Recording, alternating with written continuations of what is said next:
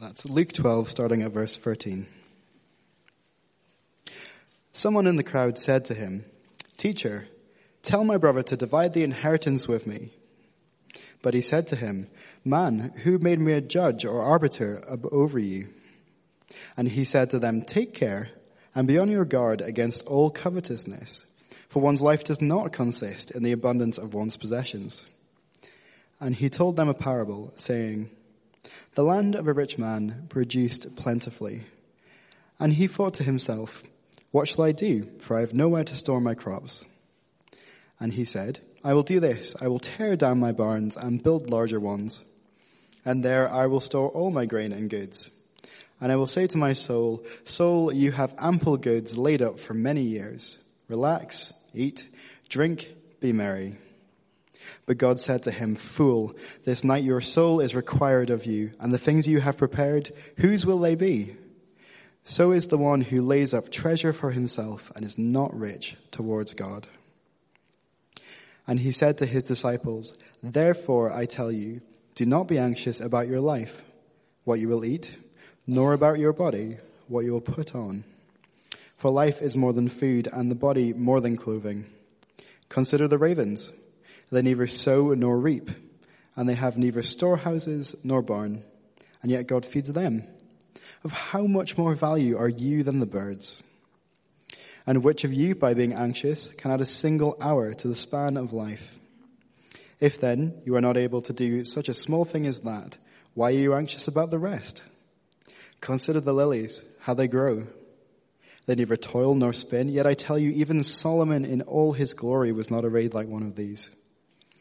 But if God so clothes the grass, which is alive in the field today and tomorrow into the oven, how much more will he clothe you, O you of little faith? And do not seek what you are to eat and what you are to drink, nor be worried. For all the nations of the world seek after these things, and your Father knows you need them. Instead, seek his kingdom, and these things will be added to you. Fear not, little flock for it is your Father's good pleasure to give you the kingdom. Sell your possessions and give to the needy. Provide yourselves with money bags that do not grow old, with a treasure in the heavens that does not fail, where no thief approaches and no moth destroys. For where your treasure is, there will your heart be also. Imagine a friend offers to come and help you with some jobs at home, fixing things up. I guess many of us would be grateful for such an offer because the garden's a bit of a mess. You've got that flat pack that you need to put up, and it's always easier with another pair of hands. If you're feeling ambitious, there's that shelf you might fit, and again, a bit of help. All those little jobs. But when your friend arrives, they brought with them rather more equipment than you were expecting. So they have a toolkit, fair enough, but they also have a sledgehammer and a, a wrecking bar and as they come in, they say, by the way, the uh, skip will be, be arriving later. We'll, we'll need that. And I've parked the JCB around the corner. And all of a sudden it becomes clear to you that your friend has in mind rather more help than you were expecting and possibly rather more help than you were actually wanting. Well, as a half term break from Genesis, we're looking at a section of Luke's gospel that is all about following Jesus. And what we'll find as we look at this section is that when a person starts to follow the Lord Jesus and he begins to change them in their lives, the kind of change he brings isn't just small things tinkering around the edges. It's really big. It's deep as he, he brings in the wrecking bar, the JCB, and goes beneath the surface into our hearts, affecting not just what we do, how we live, how we look, but how we think and how we feel. Luke 9:51 in the structure of this gospel is a turning point as Jesus sets his face to go up to Jerusalem. He's heading for the cross, and from that point, the theme of the gospel is following Jesus. So straight after he, he sets out, the issue there is follow me, follow me, follow me. And as he teaches his disciples along the road, what we have are a string of episodes, lessons that people who will follow Jesus need to learn. So Jesus talks to them about prayer and evangelism and the kind of love that Jesus wants his followers to show. If you're looking for something to read in your quiet times in the morning, if you're a Christian, there's a great section of these little episodes that teach us lessons about what it means to follow Jesus. Or if you're not yet a follower of the Lord Jesus, again, this is a great section because it shows the kind of change that Jesus would bring in your life if you were to put your trust in Him. And what we get to in chapter 12 is the subject of emotions. It's about our hearts. And in particular, he addresses the three emotions of fear, greed, and worry.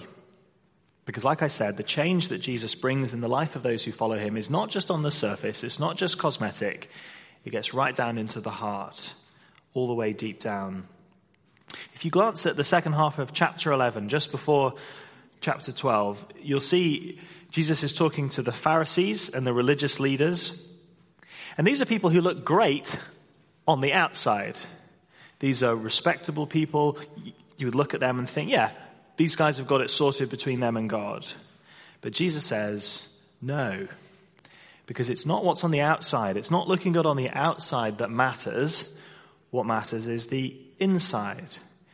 And then he goes into chapter 12 and teaches us about these three emotions. And it's going to be great for us this morning looking at what Jesus says here because in our different ways we all know fear and we all know greed and we all know worry.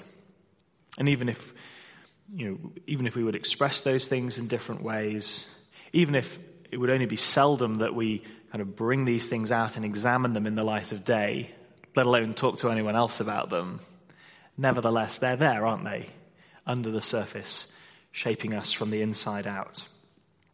That's what Jesus um, teaches us about here. Following him means a transformation at the heart level. Now, we haven't got time for any fear this morning. We've only got time for greed and worry. But just um, so we understand what's been said, and also so, so we can see what, what I have found is the surprise in this passage, please could you have a look at verses 4 and 5.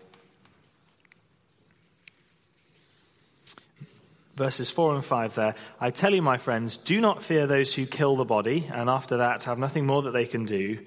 But I will warn you whom you should fear. Fear him who, after he has killed the body, has authority to cast into hell. Yes, I tell you, fear him. Uh, I wonder if you are surprised by what I was surprised by. That as Jesus looks at these emotions, fear, greed, and worry, he isn't saying you shouldn't be afraid. You shouldn't be greedy. You shouldn't worry. He doesn't say, if you feel that, just suppress that. Just get rid of that. That would be bad advice. It wouldn't be possible for us as humans. It's not what he says. Look at verses 4 and 5 again. He, he talks first about the wrong kind of fear, who don't fear the other people around you.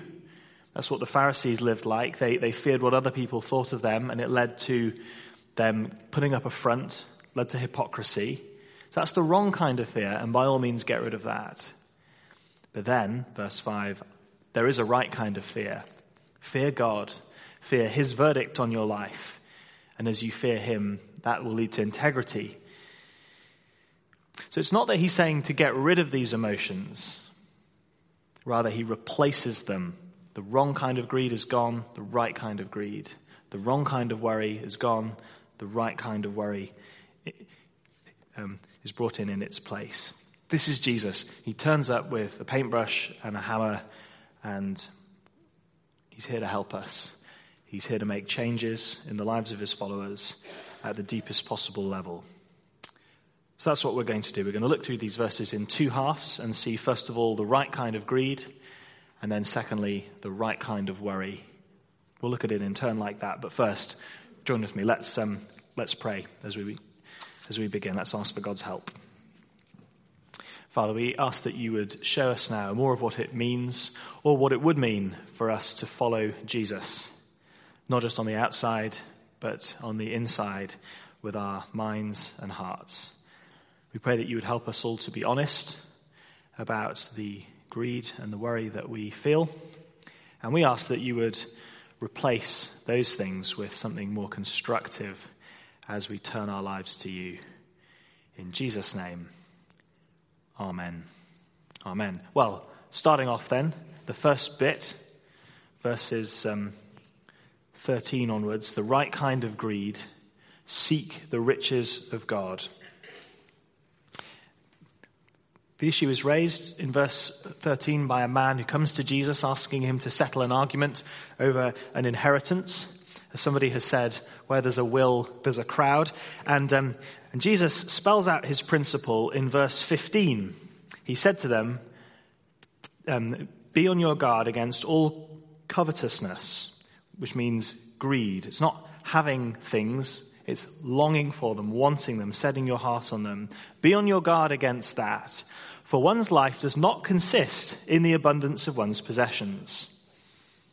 That's the essence of greed, is finding, seeking satisfaction in the acquisition, accumulation, and possession of things.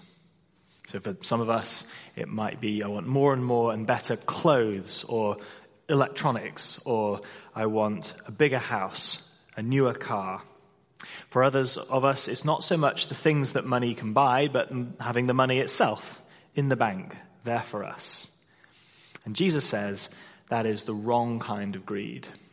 And then he tells a story to show us why it's the wrong kind of greed and to help us feel why it's the wrong kind of greed. His basic point is that that kind of attitude, setting your hearts on things that you can have in this life, it's not so much that it's wrong, it's that it's foolish. When you think about life as it really is, it doesn't actually make sense. Let's look at the story. It starts in verse 16. The land of a rich man produced plentifully, and he thought to himself, What shall I do? For I have nowhere to store my crops. And he said, I will do this. I will pull down my barns and build larger ones, and there I will store all my grain and my goods. And I will say to my soul, Soul, you have ample goods laid up for many years. Relax, eat, drink, be merry. For um, us, in our terms, this is the guy, he, he gets the top job after leaving uni. He starts a company that flies and he's making more and more money all the time. And in his 50s, he's rich enough, he can retire, he can do what he likes, he will want for nothing. And maybe as as we think about that guy, we think, wow, fantastic. But God says to him, verse 12, sorry, verse 20, you fool. God said to him, You fool, this night your soul is required of you. And the things that you have prepared, whose will they be? All of a sudden, this man's life is demanded of him. He will die. And all that wealth that he's built up, it counts for nothing. Jesus says that greed for the things of this world, storing it up, we pile up more and more stuff, but it's foolish because it doesn't last and it doesn't really matter in the end. When we grow old and frail, or when something unexpected happens, like in Jesus' story, I think then, then we'll know, won't we? Then we'll feel that what really matters in life is not the things we have all over the world, people who are rich and poor live lives that are fulfilled and unfulfilled. And what makes the difference is not the amount of money that they have. And all over the world, people who are rich and poor face the end of life, face death with great peace or great unrest. And again, what makes the difference is not the amount of money that they have. And also as we think about the life that lies beyond death. Shakespeare called that realm the undiscovered country from whose bounds no traveller returns. You can imagine being, uh, being shipwrecked somewhere that you've never been before and it's completely separated from where you're from. And at home, you could be a wealthy person, but in that undiscovered country, it counts for nothing. So this is the wrong kind of greed. And Jesus is saying, beware. Don't be foolish. But, as I said, he's not throwing greed out the window. He's not saying, stop being greedy, full stop. Because there is a right kind of greed. If you look again at verse 20, you can see that. He says, there is something that is worth pursuing and storing up and even being greedy for. Let me read those verses again. But God said to him, the man in the story, Fool, this night your soul is required of you, and the things you have prepared, whose will they be? So is the one who lays up treasure for himself and is not rich towards God. There is another kind of riches. There is another kind of wealth that is worth striving for. And Jesus calls that being rich towards God. So, by all means, be greedy, but make sure you're greedy for the right things. Now, on its own, verse 20 doesn't really fully explain what it means to be rich towards God. But if you cast your eyes down to verse 33 at the end of the passage, I think that gives us a bit more help. As Jesus says, Sell your possessions and give to the needy. Provide yourselves with money bags that do not grow old, with a treasure in the heavens that will not fail, where no thief approaches and no moth destroys. Being rich towards God means pursuing things that will last beyond death. It means using our money to help people. Notice that, to help people in a way that God sees and values. And in a way that, Jesus says here, stores up what he calls a treasure in the heavens. Does that mean there's some kind of a reward? Well, yes, I think it does. Think about a pension. It's a bit like a pension, if you can get your head around this if you're an undergrad. Um, people who work, they pay money into a, into a pension often, and that money is, to all intents and purposes in the present, is locked away, is gone. You've put it in there, and you can't have it back until you're 55 or whatever age you retire at. And in some ways, it's gone. But it isn't really gone, it's just stored up until you cross the line, and then you can have it all back. And at that point, you'll be glad that you stored it up for the future. That's a decent picture of what Jesus is talking about here. He's not against investment. He's not against ambition. He's just giving us a better investment strategy that as we use our money in a way that pursues God's kingdom, His objectives, relieving the suffering of others, paying for the good news of the gospel to go out into all the world, as we use our money in those sorts of ways, we aren't really, we aren't really um, losing it. We're not really, um, you know, throwing it away. Um, we're just investing it for the future time. Uh, C.T. Studd was born into a very wealthy family at the end of the 19th century. He was an upper crust Englishman. He played cricket for England. The world lay at his feet. But in his 20s, young 20s, maybe his late teens, he became a Christian. And when his parents died, he inherited a great amount of money. It would have been a couple of million, perhaps, in modern terms. And he set about um, handing out that money to the Salvation Army, and other Christian groups, and the cause of mission in China and in Africa. And eventually, he went himself to serve the people and to preach the gospel in China and then in Africa. If you ever get to read a book about C.T. Studd, it's well worthwhile. He was very eccentric and he had a number of good phrases. And as he talked about money and all that he had given away, he had a great phrase that has always stuck with me. He used to say, and his wife used to say, the bank of heaven always gives the best returns. The bank of heaven always gives the best returns. And so, as he wrote another check for a few more thousand, it wasn't grudgingly. He wasn't thinking, oh no, I have to give it away. He did it with a smile on his face, with a sense of ambition, knowing that one day he would get it back, because the Bank of Heaven always gives the best returns. There's a man who understood verse 33. I don't know if this is a shocking thing to hear. I think as we understand what Jesus means here, he's saying we need to recover that entrepreneurial streak in our Christianity, being on the lookout for a good investment opportunity. Some of you will have seen the Oliver Stone film Wall Street. It's kind of meant to capture the spirit of the 80s Wall Street and the Big Bang and finance and all of that. And there's the famous scene where the character played by Michael Douglas, I think he's he, trying to buy a company and he makes this speech saying, Greed is good. Greed is good. It's what drives humanity onwards.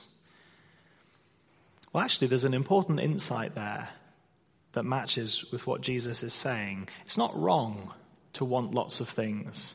It's not wrong to want to be well provided for and to live in plenty. In some ways, there's nothing more natural than that.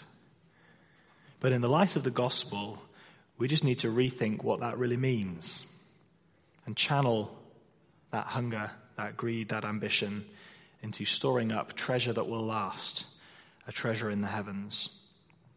Now, how do we do that practically? Well, I think a, a reasonable pattern is, is what we do as a church. We all put in some money, and the elders manage that. And I think that what we do here is a reasonable pattern. We use some of the money to pay for gospel work here in Edinburgh, the activities of the church. We use some of the money to relieve those in our city who are most in need, especially through the work of the city mission. We use some of the money to further the work of the gospel all around the world with our mission partners who are all over the place. That's what we do as a church. I think that's a reasonable pattern. Once in a while, it's good for a Christian to sit down with a piece of paper and work out what's coming in, what's going out, what do I need to put aside for the short term, by which I mean 20, 30, 40 years, and what can I afford to invest for the long term in the bank of heaven. It's worth saying we do need to be shrewd investors. Not everything that has the label of a Christian cause is necessarily worth investing in. We need to think. We need to ask questions about what this person or that organization is going to do with the money. And then we need to pick the things that we think will do the most good. Now, of course, it's a bit scary letting go of money, of putting it away in a place we can't get to it anymore. It is scary, but Jesus is saying it's rational. It's better to invest in the bank of heaven, in something that will last, rather than having to leave it all behind. It's rational, and it's also wonderful. It's wonderful that our lives are more valuable than the sum of the things we have, that we can achieve more in life than accumulation that we can reach the end of our lives and not look back and feel bad about all that we're having to leave behind, but instead we can look ahead to all the things that are in store for us with Jesus. That's the first thing that Jesus is saying here for followers. The right kind of greed. Seek the riches of God. And then, secondly, in what remains of the passage, the right kind of worry. Seek the kingdom of God. Again, as we uh, read about the, the emotion that he's describing, we know what Jesus means. In the verses from verse 22, he talks about the stuff of everyday life money, food to eat, things to wear. I guess as, as a congregation, as a country, a situation, we're a lot more wealthy than the people that Jesus was originally talking to. And yet we still feel, don't we, the, the worry about those things, wondering how to make ends meet at the end of the month and, and worrying about having to organize everything like that. And so, again, very gently, Jesus begins to say a lot of that is actually the wrong kind of worry. And there are a number of arguments um, that he then makes. To look at verse 22, that's where it begins. Therefore, I tell you, do not be anxious about your life, what you will eat, nor about your body, what you will put on. For life is more than food, and the body more than clothing. He's saying there that the, the things we worry about actually often aren't the most important things. They're just little things in the grand scheme of things. Often, also, verse 24, his next argument, our worrying is unnecessary. It forgets God's loving care. So he says there, consider the ravens. They neither sow nor reap, They have neither storehouse nor barn, and yet God feeds them. Of how much more value are you than the birds? So often in our anxiety, we forget that life doesn't actually all depend on us, that we live in the world of a loving God who cares for his creation. We are worth more to him than the birds. He loves us. I wonder if you, it's a bit silly, but I wonder if you know the poem. Said the robin to the sparrow, I should really like to know why those anxious human beings rush about and worry so. Said the sparrow to the robin, friend, I think that it must be that they have no heavenly father such as cares for you and me. It is easy, isn't it, in our worrying to forget God's loving care. Also, though, next argument, verse 25, our worrying is useless. It doesn't achieve anything. And which of you, asks Jesus, which of you, by being anxious, can add a single hour to the span of his life? If then you're not able to do a thing as small as that, why are you anxious about the rest? And then he draws it all together. Verse 29 Do not seek what you are to eat, what you are to drink, nor be worried, for all the nations of the world seek after these things, and your Father knows that you need them. Now, of course, he's not saying, I mean, he's not saying stop thinking about Sainsbury's, don't go to the shops and you'll get food by magic. He's not saying that, of course. Um, or he's not saying, you know, you, um, you shouldn't save any money or plan and still expect to have enough money to live on. He's not saying that. There are lots of passages in the Bible which are all about prudence and hard work and, and planning and commend that. What do you mean? Don't seek those things. Don't set your heart on them. Don't be consumed by having them and worrying all about them. That's the wrong kind of worry. But then again, if we follow on from verse 29, having gently warned us that that's the wrong kind of worry, he says there is a right kind. Do not seek what you are to eat or what you are to drink, nor be worried, for all the nations of the world seek after these things, and your Father knows that you need them. Instead, seek his kingdom, and all these things will be added to you there is something worth worrying about the advance of the kingdom of God. Not in the way that we're all like stressed and frazzled about that, because God's in charge of that, just like He's in charge of the other things in our lives. But if you're going to worry about anything, worry about that. Worry about the things that really matter, about people. Again, it's people hearing about Jesus and putting their trust in Him Think of a small group leader or somebody involved in the children's work. I know that some of you are here and you're thinking through the week, worrying, the people I care about, the people in that group, how can I best help them? That's a great kind of worry to have. Or as a church, as we think about the Robberys in Nigeria or Gen Wright in the Congo, as they translate the Bible for people. And we think, oh, I wonder how they're getting on. There's been another bad news story from the country. I must pray for them. I must email them. That is something worth worrying about. Or if, if you're at work, instead of worrying about, oh, I have to send that email, I have to finish this, you're worrying about the people around you, praying for them, knowing how much they need the Lord Jesus. These are the things worth worrying about. Now, as I say all this, there is a, a gentle rebuke in what Jesus says. Verse 28 We can trust God to clothe you, O you of little faith. The passage does address us like that. There is a gentle rebuke here. But look at how Jesus finishes. We have to get the tone right. Look at verse 32. Because overall, he's not, he's not having a go at us for the concerns that we face in life. Look at verse 32. He says, Fear not, little flock, little flock, for it is your Father's good pleasure to give you the kingdom. Some of you here, frankly, have plenty to worry about between work issues and health and family issues. Some of you have plenty to worry about And Jesus knows that. And he is saying to you very gently this morning, Fear not, little flock.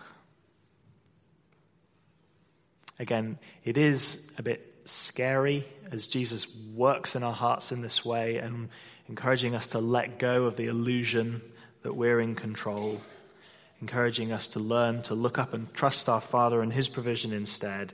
It's a bit scary, but it is also wonderful because that worry is not a burden we were ever built to bear. We are children in God's household, we are creatures in His world. This is what it means then to be a follower of Jesus as he turns up with his paint bar, uh, paintbrush and his crowbar and he begins to work on our hearts, our emotions. He says, This is the right kind of greed. Seek the riches of God. This is the right kind of worry. Seek the kingdom of God. And I think it's helpful as we finish to put side by side those two ideas. Oh, you of little faith O you of little faith. And then his words in verse 32 Fear not, little flock. I guess many of us, wouldn't we? We'd be glad to admit that often we are those of little faith. Uh, we are, mo- are more focused on this life and the things that feel like they're in our control. But Jesus is saying to us learn to let go, learn to look to the future, learn to look up to God, and fear not little flock. Let's pray.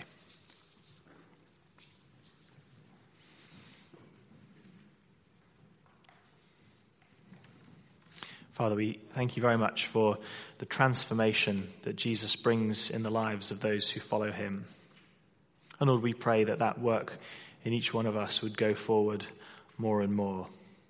Please help us to have our eyes fixed on eternal life with you Help us to see life now in that perspective. And Lord, please help us always to look up, as it were, and see your fatherly love and care. Help us to bring our worries to you in prayer. And help us to seek first your kingdom. Lord, please make us urgent, entrepreneurial. Please give us a great vision for serving Jesus as we follow him. We pray in his name. Amen.